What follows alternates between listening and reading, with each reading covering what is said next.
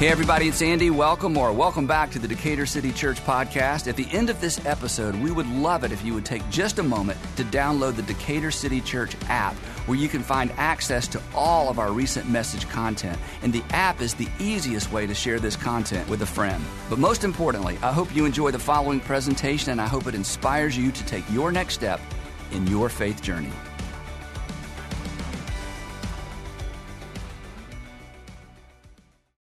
So here's something to, to think about. Um, if, if simply believing, if simply believing stuff was enough to make a difference, if simply believing was enough to make a difference, think how different our life would be. If simply believing stuff, in other words, um, you believe what you believe about health and nutrition, you believe the science behind health and nutrition. What if all you had to do was just believe the science about health and nutrition and suddenly you had all the benefits of actually eating healthy and working out? Wouldn't that be amazing? If you just, if simply believing was enough, um, just, just think how different our lives would be. If believing made a difference, think how different our, our lives would be. Um, nobody would have any addictions because we all believe that addictions are bad. They ruin our relationships, ruin our health. And so, if simply believing was enough to make a difference, just think how different our lives would be. I mean, everything would be different. Think financially, we know the principles of finance. We need to stay out of debt. We need to spend less than we make. We need to save and prepare for the future. We believe all that, you know. So, if, if believing was enough to make a difference, think how different our life would be. When it comes to school, I mean, we all know that preparation is the way forward for a student, right? We believe that preparation is, is how you move forward. So, what if, what if simply believing that preparation was the way forward, but you didn't have to actually prepare? So, again, if all it took was believing all the right things, our lives would be so much better. They, they would be they, I mean, it would be amazing what we'd be able to accomplish. The truth is, most of us believe the right stuff, and most of us know what we need to know to live better and more productive lives. I mean, our problem, I think, for most of us, the problem is not a lack of information. I mean, we know we need to be honest, we know we need to forgive, we know that we need to be compassionate, we know we need to be generous. Um, for the most part, we know what we need to know, and we believe everything we need to believe. But the truth is, and we know this as well, that knowing and believing doesn't really make any difference. Otherwise, our lives would be very different. There would be, our relationships would be better. We'd be better off financially, we'd be better off in terms of health, we'd be better off really in, in, in every area. And believe it or not, believe it or not, Jesus knew this. Believe it or not, Jesus actually knew and actually taught in such a way that underscored the fact that he knew that simply believing is not enough. So consequently, he didn't invite people, and this may run a little contrary to what perhaps you believe about Jesus or maybe what you learned growing up in church. But because of this, Jesus didn't spend a lot of time just trying to get people to believe things that he said. He actually invited them over and over and over, and I think invites us to this very day to do things because he knew what we know that doing is what makes all the difference. And, and perhaps this next statement is why you tuned in or why you're at church today, and maybe this is all you need to, to run on for the rest of the day or the rest of the week. When we believe but don't do, our dreams don't come true.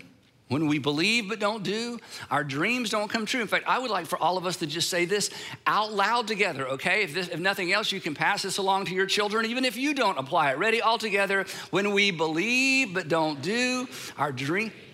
Yeah, you've never met anybody who failed for a lack of believing the right thing necessarily, or even knowing everything they need to know. Obviously, uh, uh in, in spite of the fact there's certainly things people need to know, and if they don't know them, they can't act on them. But for the most part, we fail and people fail in life, not because they didn't believe the right stuff or even know all the right stuff. It's, it's what we do because it's doing or not doing that ultimately makes all the difference. But worse, but worse than that, if we believe all the right things, but don't do anything with what we believe, our faith, our faith becomes feeble and frail and fragile. Today, we're in part two of the series that we began last time we were together Faithful, Fueling Your Faith in a World on Empty. And we discovered last time that Jesus' agenda for his first century followers, and I think we could make the case his agenda for his 21st century followers, many of us, is that we would be people of big, active, in the real world in spite of faith. In other words, that we would live our actual lives, our relationships, how we manage our money, our time, our careers, our academic careers, our dreams, our goals, that in the real world that our confidence in God would be translated into action and activity and responses and reactions or a, lack, or a lack of reactions to the people and the circumstances around us. In fact, we said last time we were together, the only thing, the only thing to ever amaze Jesus in the Gospels are the four accounts of his life. The only time Jesus was like, you know, amazed, or the other translation of that Greek term, the only time he ever marveled was when he encountered someone who had big confidence or faith in him and acted on his faith. And this explains why his initial invitation, and I think the, his invitation to us today, wasn't just to believe a lot of things. His actual invitation was follow me, follow me. It, it was relational, it was active, it was interactive, um, and Jesus never altered or backed down on this invitation. It was follow me right up to the end, right as he's about to go into Jerusalem, you know, for the big finale of his crucifixion. He still invites somebody to, hey, I want you to lay down what you have right now, and I want you to follow me. But over time, something pretty horrible happened. The church kind of dumbed this down. In fact, if, if you grew up in church, it's, it's possible that you never even heard the phrase, follow me. What you heard, and honestly, what I heard a lot was believe in me, believe in me, believe in me. So the church reduced follow me to simply believe in me. And as you would imagine, in fact, as many of us have experienced, believe in me is a lot easier than follow me, isn't it? Believe in me is a lot safer than follow me. Believe in me is far less demanding than follow me. But unfortunately, just believe in me is an invitation that leaves you exactly where you are. No change required. But Jesus did not merely invite people to believe true things about him so they could go to heaven when they died. Read the Gospels. That is not the case at all. Jesus invited people to live their life or to live a life that actually reflected their confidence and their faith or their trust in God. And as we said last time, the reason Jesus came was so that we could know what God is truly like, so that we could place our confidence in the real God, the God as He truly is, not God as we imagine God to be or God that we grew up believing God to be. So the invitation was for people to live their lives in such a way that reflected their confidence in God. Because, like us, God is most honored by our active and our living, our living, active, death defying, in spite of faith. You're most honored when you're supposed to be somewhere at seven, it's seven o'clock, and you're not there, and somebody turns to the people waiting for you and say and says, "You know what? Don't worry, she'll be here. He'll be here. I know them. They're going to come through." You're most honored when there's a gap between what people expected of you and what they experienced from you, and they decided to place in the gap that they would believe the best about you. They trusted your character. That's you know she's not usually this way. He's not usually this way. There's something we don't know. They just they just have confidence in you because of your character. I mean, it's so honoring. Somebody says something bad about you and somebody hears it and they turn and they say, "No, that's not that's not the person I know." Why? Because they just express confidence in you. And then you hear that story if you've ever heard a story like that and you're so honored by that. That's that's what this is about. That God is most honored by our living, active, in the world confidence and faith in Him, even when it looks as if He's not paying attention or He's not going to come through. And Jesus taught this over and over and over, modeled this over and over, and forced His first century followers, as we're going to see next time, into circumstances where they were forced to trust God in spite of over and over and over. So, Jesus did not invite people to simply believe things or to simply believe believe things even about him. He invited people to follow him. To essentially, I guess we could reduce it to this to, to wake up every morning. You should try this. To wake up every morning with this question What would I do if I was confident that God is with me? What would I do? Not what would I think or simply believe, but what would I do today? How would I respond? How would I react?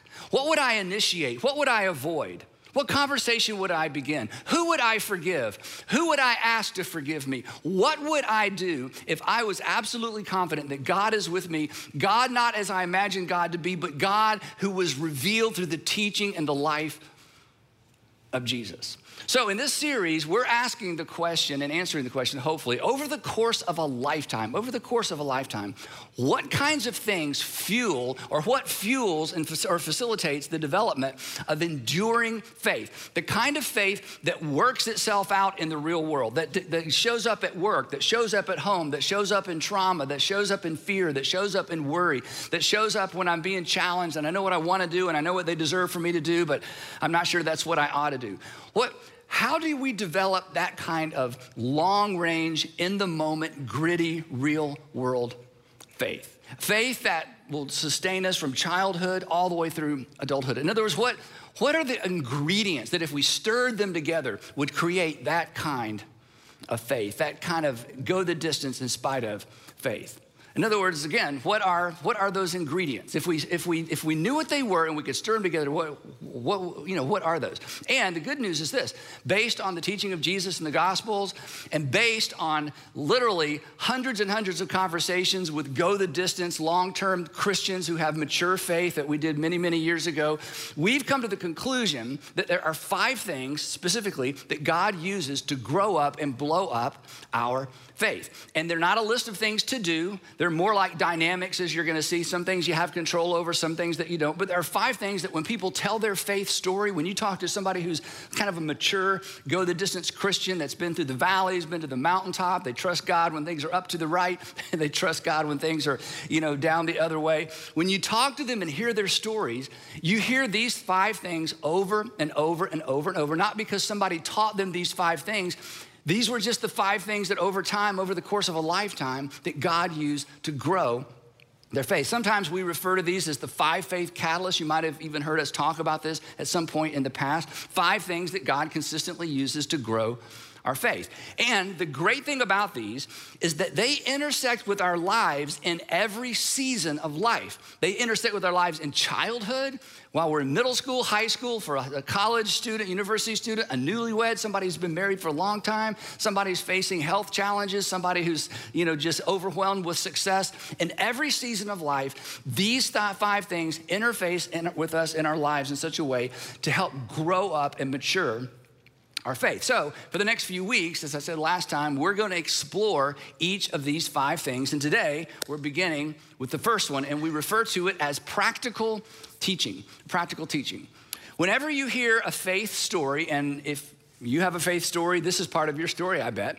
Everyone always tells about the time or d- describes the time they were first introduced to practical teaching. That someone opened the scripture and they taught from the scripture in such a way that they knew what to do with what they'd heard. That somebody finally gave them handles and applications that they sort of always believed in God and they sort of always believed in Jesus, but they didn't know what it looked like in the real world. They didn't know how to take it home, they didn't know how to take it to work. And so somebody for the first time opened the scripture in such a way that they knew what to do with what they believed. And they say this is something that began to grow their faith. And perhaps that's your story as well. And the reason, the reason that application, the reason that real world application of the teaching of Jesus grows our faith is this. When our active faith, when our active application oriented faith intersects with God's faithfulness, our faith grows. That when our active faith, in other words, you kind of feel nudged, hey, I, you need to go make things right with them. I don't want to make things right with them. You need to make things right with them. I don't want to. And then finally, you give into that nudge. You have that challenging conversation. And on the other side of it, you're so glad you did. And on the other side of it, you see God's faithfulness your faith grows. So, whenever we step out in obedience, or to say it another way, whenever we f- follow Jesus um, in an area where it's challenging, where it costs us something, where we resist at first but finally give in, when our faithfulness to God intersects with his faithfulness to us, our faith gets bigger because, and we're gonna come back to this, your faith is like a muscle. And if you want your muscle to grow, you have to exercise it. And an exercise of faith is simply saying, God, I'm gonna say yes to you, even though I don't know how it's gonna turn out. I'm gonna say yes to you, even though uh, no one else would do this. I'm gonna say yes to you, even though everybody thinks I'm crazy. I'm gonna say yes to you because I know it's the right thing to do. And I don't know what the outcome is, but God, I trust you. And on the other side of that decision, when you experience the faithfulness of God, your faith gets bigger. But for many people, that never begins until they're exposed to application oriented faith, either in high school, college, or perhaps um, as an adult. And when we experience God's faithfulness, here's the thing you're actually experiencing God. God is spirit, God doesn't have a physical body. God doesn't usually have a physical voice. Oftentimes, when people feel like God spoke to them, we're not so sure, are we? Um, anyway, we won't talk about that. But so the point is, because God is spirit, the best way to experience God is to experience his faithfulness on the other side of an act of obedience. And remember this, we talked about this last time, that trust, when it comes to relationship, trust is actually the currency of relationship. So to have a relationship with an invisible God is all about trust. And when you express trust practically, not just in your mind or in my mind. When we express trust, pr- trust practically, we experience the faithfulness of God. And that's the essence of a relationship with God because obedience demonstrates trust and provides God with an opportunity to be trustworthy. If you never step out and do what Jesus called you to do, if we never step out in, in the real world and live out our faith out loud, we deprive, I know it sounds strange, there's a sense in which we deprive God of demonstrating his faithfulness to us. Now, again, as I said earlier, this was a theme um, throughout Jesus' ministry in terms of how he led people. And it was a, certainly a theme in terms of his teaching. As we'll see next time, Jesus was constantly with his 12 apostles pushing them into uncomfortable circumstances, asking them to do things they could not do, they had never done before, and they weren't sure it was going to work in an effort to get them to trust him so they could experience his faithfulness on the other side of that decision. But in his teaching with everybody else, Jesus pointed in this direction as well. And the best example of this is in his most famous sermon. Uh, we call it the Sermon on the Mount. There's a version found in Matthew, there's a version found in Luke. My theory is that whenever Jesus taught, this was kind of his his go to content, his go to sermon. I mean, the apostles would be like, Yeah, we've heard this before. I think I've heard it 20 times because I think this was this is what Jesus brought in terms of real world um, faith building application. Um, and so when you read the Sermon on the Mount, uh, again, it's found in Matthew and it's found in Luke, it's so challenging because it is so practical. Um, in this, this message or in, the, in these applications, Jesus is introducing what we could call his upside down kingdom ethic. He came into the world where the people with all the power and all the resources leverage their power and resources for their own benefit. And Jesus says, I want to turn that upside down. And those of you with power and resources should leverage your power and resources for the sake of those who have less power and fewer resources. This was a completely new concept. So Jesus turns it all upside down and it's all about others first. So if somebody asks you for a favor, do more than they ask. If somebody wants you to give, give more than they ask. It, it was sort of this open ended generosity, open ended um, compassion, um, open ended forgiveness. Just no matter what's happened to you, he says, you, you are to forgive. And then he would say things like, don't worry. don't worry in a, in a culture where there was so much to worry about. Pray for your enemy, to which they would say, we rarely pray for our friends. And then there was that whole yank the plank you know, teaching he did. You're familiar with this, where he says, if you see somebody and there's something about them that bothers you, before you go try to get the little speck of sawdust out of their eye, you go home and look in the mirror and make sure you don't have the same issue. So deal with you first. So you'll be in a better position to go help them. And then once you get the plank out of your own eye, don't just go on your merry way. You do, you do need to go have that awkward conversation to make sure you can help them. But once you deal with what's you know true of you you will be able to see more clearly to help them deal with what's true for them so you are obligated to help but you start with the person in the mirror i mean all of this was so new and then there was this whole idea he said that you can't even be right with god your father if you have something against your brother or your sister. This was so upside down because they lived in a culture that was like, no, I, I can be good with God whether I'm good with them or not. Jesus says, no, it's not that way. So almost everything in the Sermon on the Mount was so countercultural. It was terribly practical. It was, it was so practical that it was honestly, it was, it was impractical. But this was his way of saying, I'm inviting you into a different way of living. I'm inviting you into a different kingdom. I'm inviting you into a kingdom that's nothing like this world because it's completely opposite and upside down from this world. And I'm inviting you as an individual and I'm inviting you as a community not to simply believe a different way or to know new things. I'm inviting you to do life differently. And this is what it would mean to follow Jesus. So, no wonder the church came along and dumbed it all down to simply believing things because Jesus' teaching was so challenging. And yet, for those of you who have embraced the practical teaching of Jesus, you know there's a reward on the other side. And you know it has made your life better. But when you're first introduced to this, or if you take it seriously, it's like, I, I, I, I believe, you know, I, I, I took notes, I, to do this, I, I just feel like it puts me at risk. And it's like your Heavenly Father saying, Come on, trust me, trust me, trust me, trust me. You won't ever experience me until you trust me. Not here, out here. After Jesus finishes Sermon on the Mount, with all, I mean, there's, there's, so, many, there's so much in it. At the end, um, he concludes with a promise to the men and the women or even the children who take him seriously and take him up on this offer to follow him into this new way of actual living, a new kind of lifestyle. Not a one and done, a, lifestyle embracing this kingdom value. And here's what he says at the very end. And most of you, most of us are familiar with this teaching. In fact, it's a parable. Um, but many of us learned this growing up. In fact, you might even know a song, but I encourage you not to sing it. But here's, here's what Jesus says He says, Therefore, again, he's just finished all this practical, real world stuff. Therefore, everyone who hears these words of mine, everyone who sat through this sermon, everyone who just their jaws are hanging open, like, what?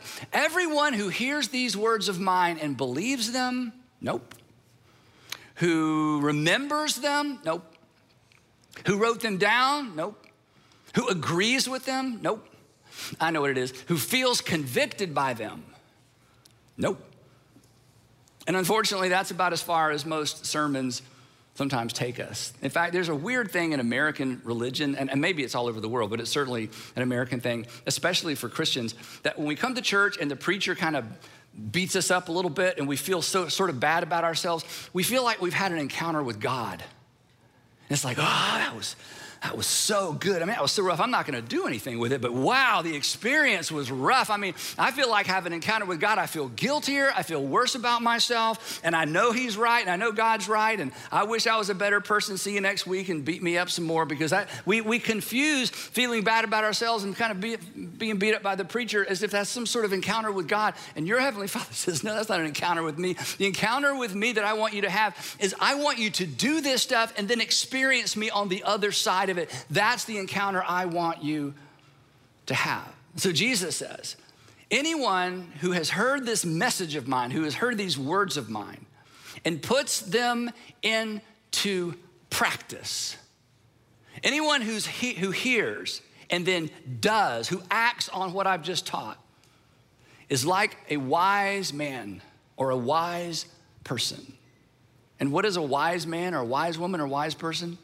A wise person is somebody who connects the dots, who understands the relationship between what they do today and what happens tomorrow, who lives as if today's behavior actually creates or shapes tomorrow's reality, and understands that doing, not simply believing, is what shapes the life and what ultimately makes a difference. He says, The person who just heard this message and actually puts it into practice is like a wise man who built his house, who established his future, who established her future, who established her life, who went all, all in.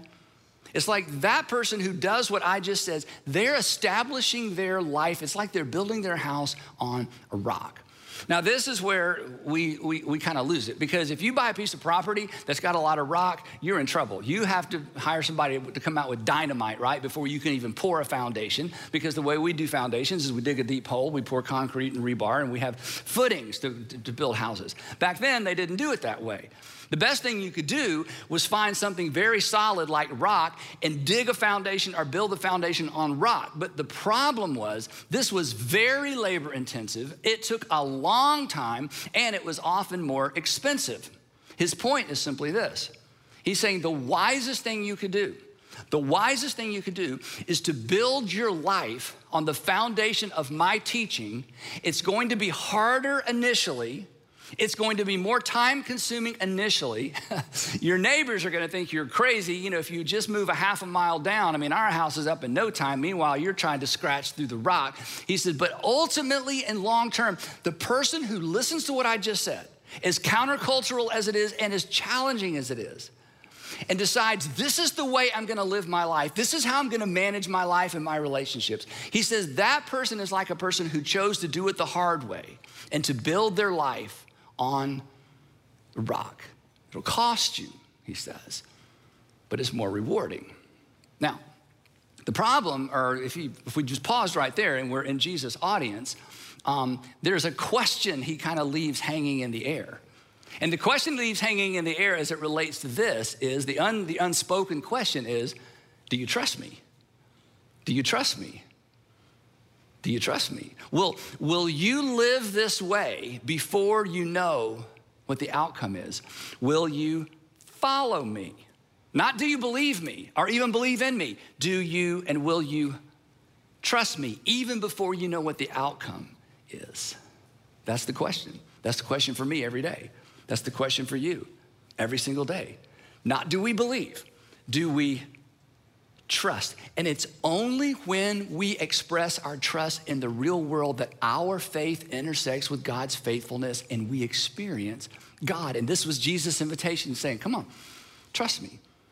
Trust me. Then he illustrates the, the outcome or the future of the doers. He says this, you may remember this. He says, The rain came down after this person built their house on rock. The rain came down, the streams rose, the winds blew and beat against that house, and yet it did not fall because it had its foundation on the rock. Something they all understood because occasionally there would be a flash flood in this region of the world. And if you did not have a good foundation, it was a total loss. This was sometimes the difference between life and death surviving with something to show or surviving with nothing to show if you survived at all.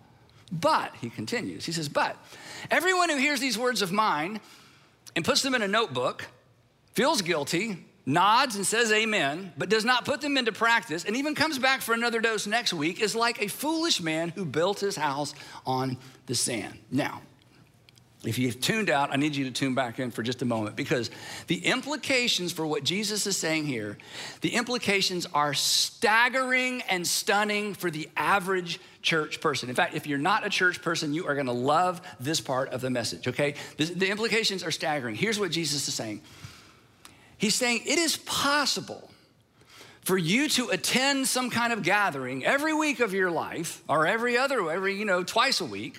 it, it is possible to hear and it's possible to believe and yet live a life that ultimately undermines your faith.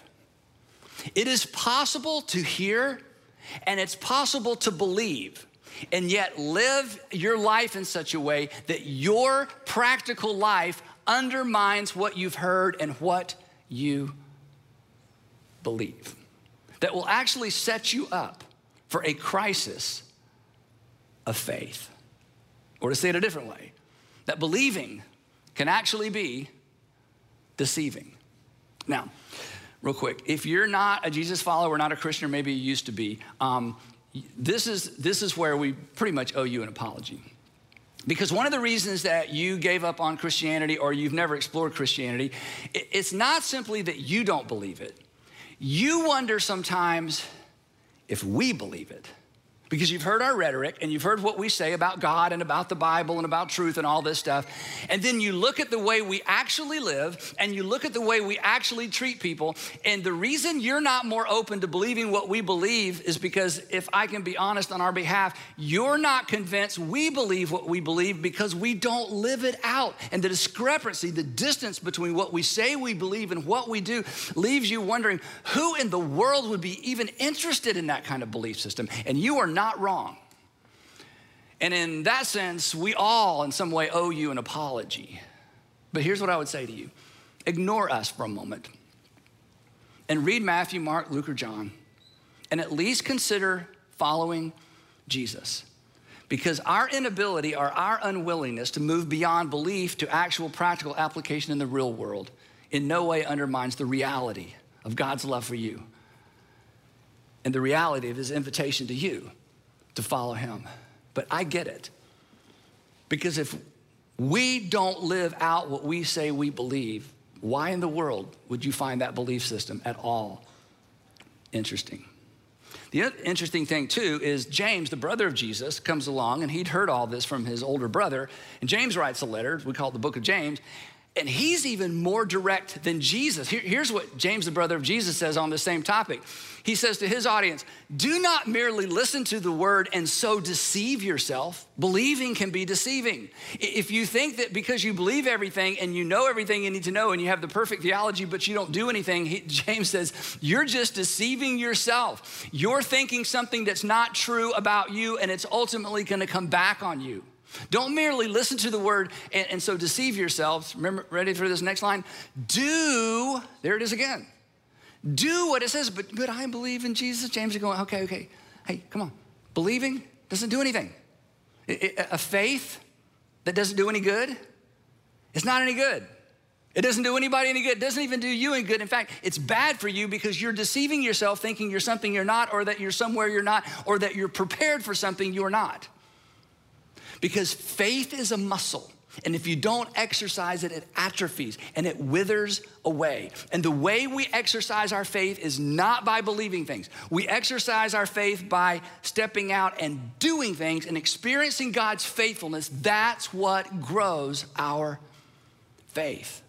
And then after James says this, as if that wasn't enough, he gives us this amazing illustration. It's one of my favorite illustrations in the whole New Testament. It's the, the mirror illustration, and I'll just give you my version. He says, believing everything you're supposed to believe and believing perfectly, but not doing, is like getting up in the morning, walking into your bathroom, looking into the mirror, and going, I believe I look terrible.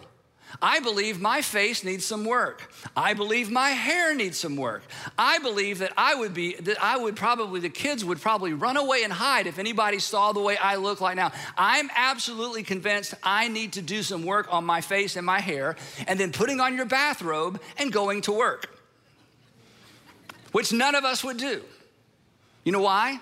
Because when it comes to our appearance, we're not just hearers, we're not just seers and we're not just believers, we are doers. We would rather be late for work than to show up not looking good. And James says to listen to truth and to listen to the teaching of Jesus and go, I believe it, I believe it, I believe it, and to do nothing with it is like showing up somewhere in public, having given no attention to something that's important to you in terms of your personal appearance. And we would never do that.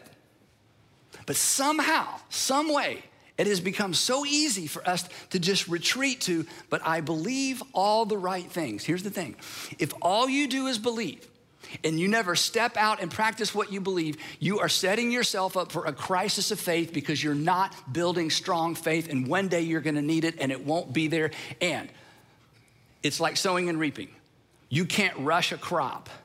You're either ready or you're not. And Jesus says, I want you to be ready. So follow me, follow me, follow me, not just in your head. I want you to follow me in the real world. I want you to trust me and trust my Heavenly Father so that your act of faith will intersect with His faithfulness and you'll know your Father in heaven.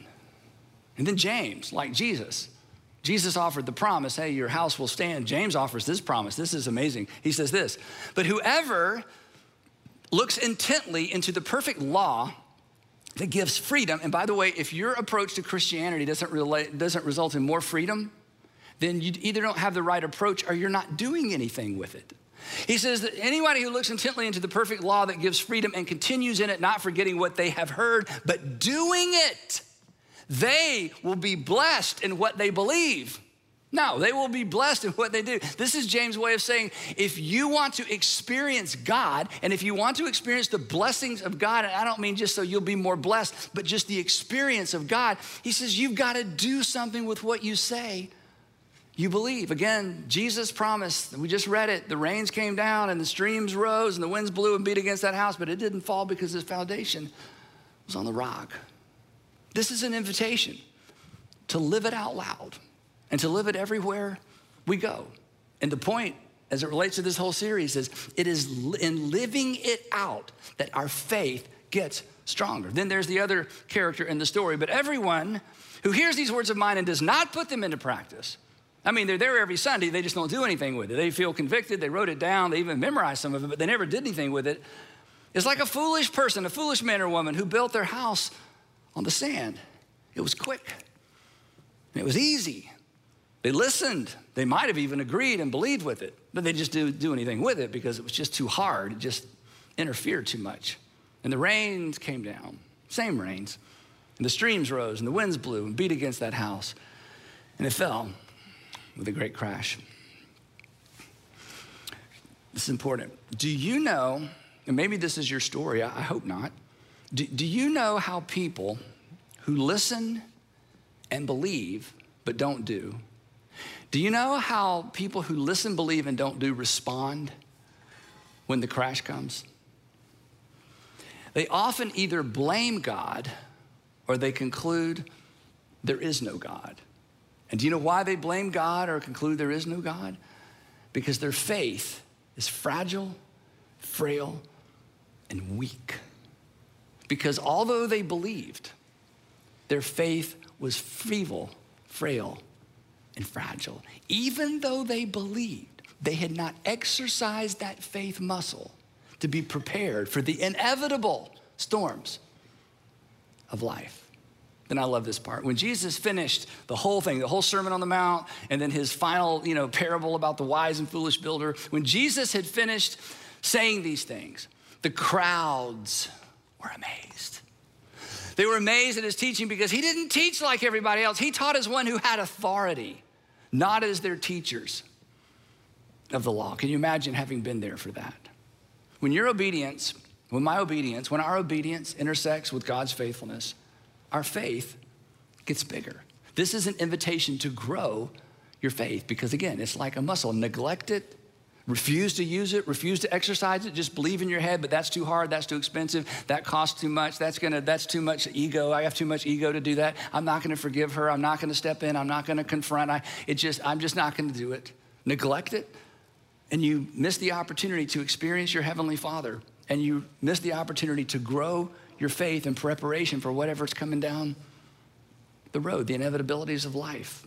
And if you decide not to, if you decide to be the person who believes but not do, and eventually you have a crisis of faith and you walk away from faith, which happens all the time, initially you will be relieved.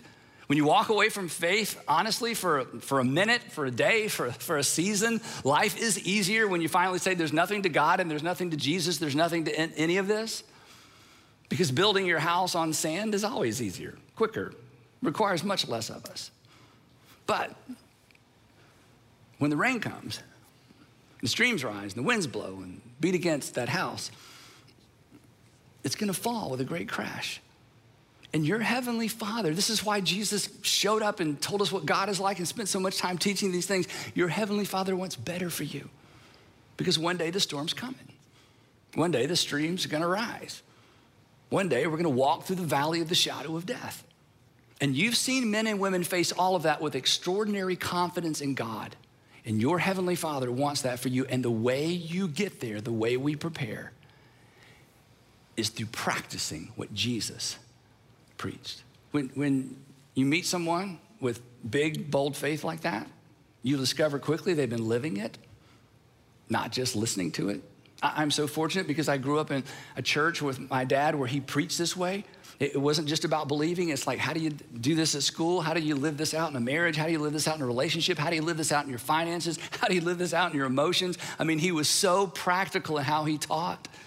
Uh, there was a gentleman in my life and in many of our lives in that generation, a man named Dan DeHaan, who came to our student camps and he gave us handles.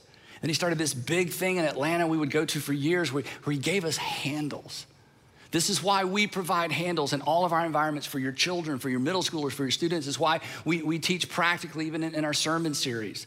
And, and, and here's the thing there's, there is a time and a place for, the, for quiet reflection. In fact, one of the reasons some people don't like our churches is it's kind of loud and it's boisterous, and you know I preach too long, and there's you know all this talking, and, and, and I get that. But here's the thing, and, and I'm not comparing myself to Jesus, so this is the disclaimer before I say what I'm about to say. But read for yourself. When Jesus would preach, it was not quiet and reflective. when Jesus preached, John says on two occasions while he's preaching, hadn't even finished, they picked up stones to stone him. It's one of the reasons we have a stage and there's some distance between me and the front row, you know? It's like, it was, when Jesus would teach, it was so disturbing. It was so upside down. It was so different. He was inviting them not into simply a different way of believing and, and, and you know, understanding, which that was part of it. He was inviting them to do something different. And there was so much tension and there was so much grit and there was so much anger at times. I mean, one time he's preaching, they tried to push him off a cliff, hadn't even finished the message. So, from time to time, to follow Jesus, to be invited to follow Jesus, there's gonna be tension. There's gonna be, because there's gonna be resistance. I mean, how many times have you sat through a message, me or somebody else, and you just argued with me or whoever it was in your mind the whole time so you didn't have to do anything with it? We, that's the way we're wired. And your Heavenly Father's saying, Come on, I, I want you to trust me.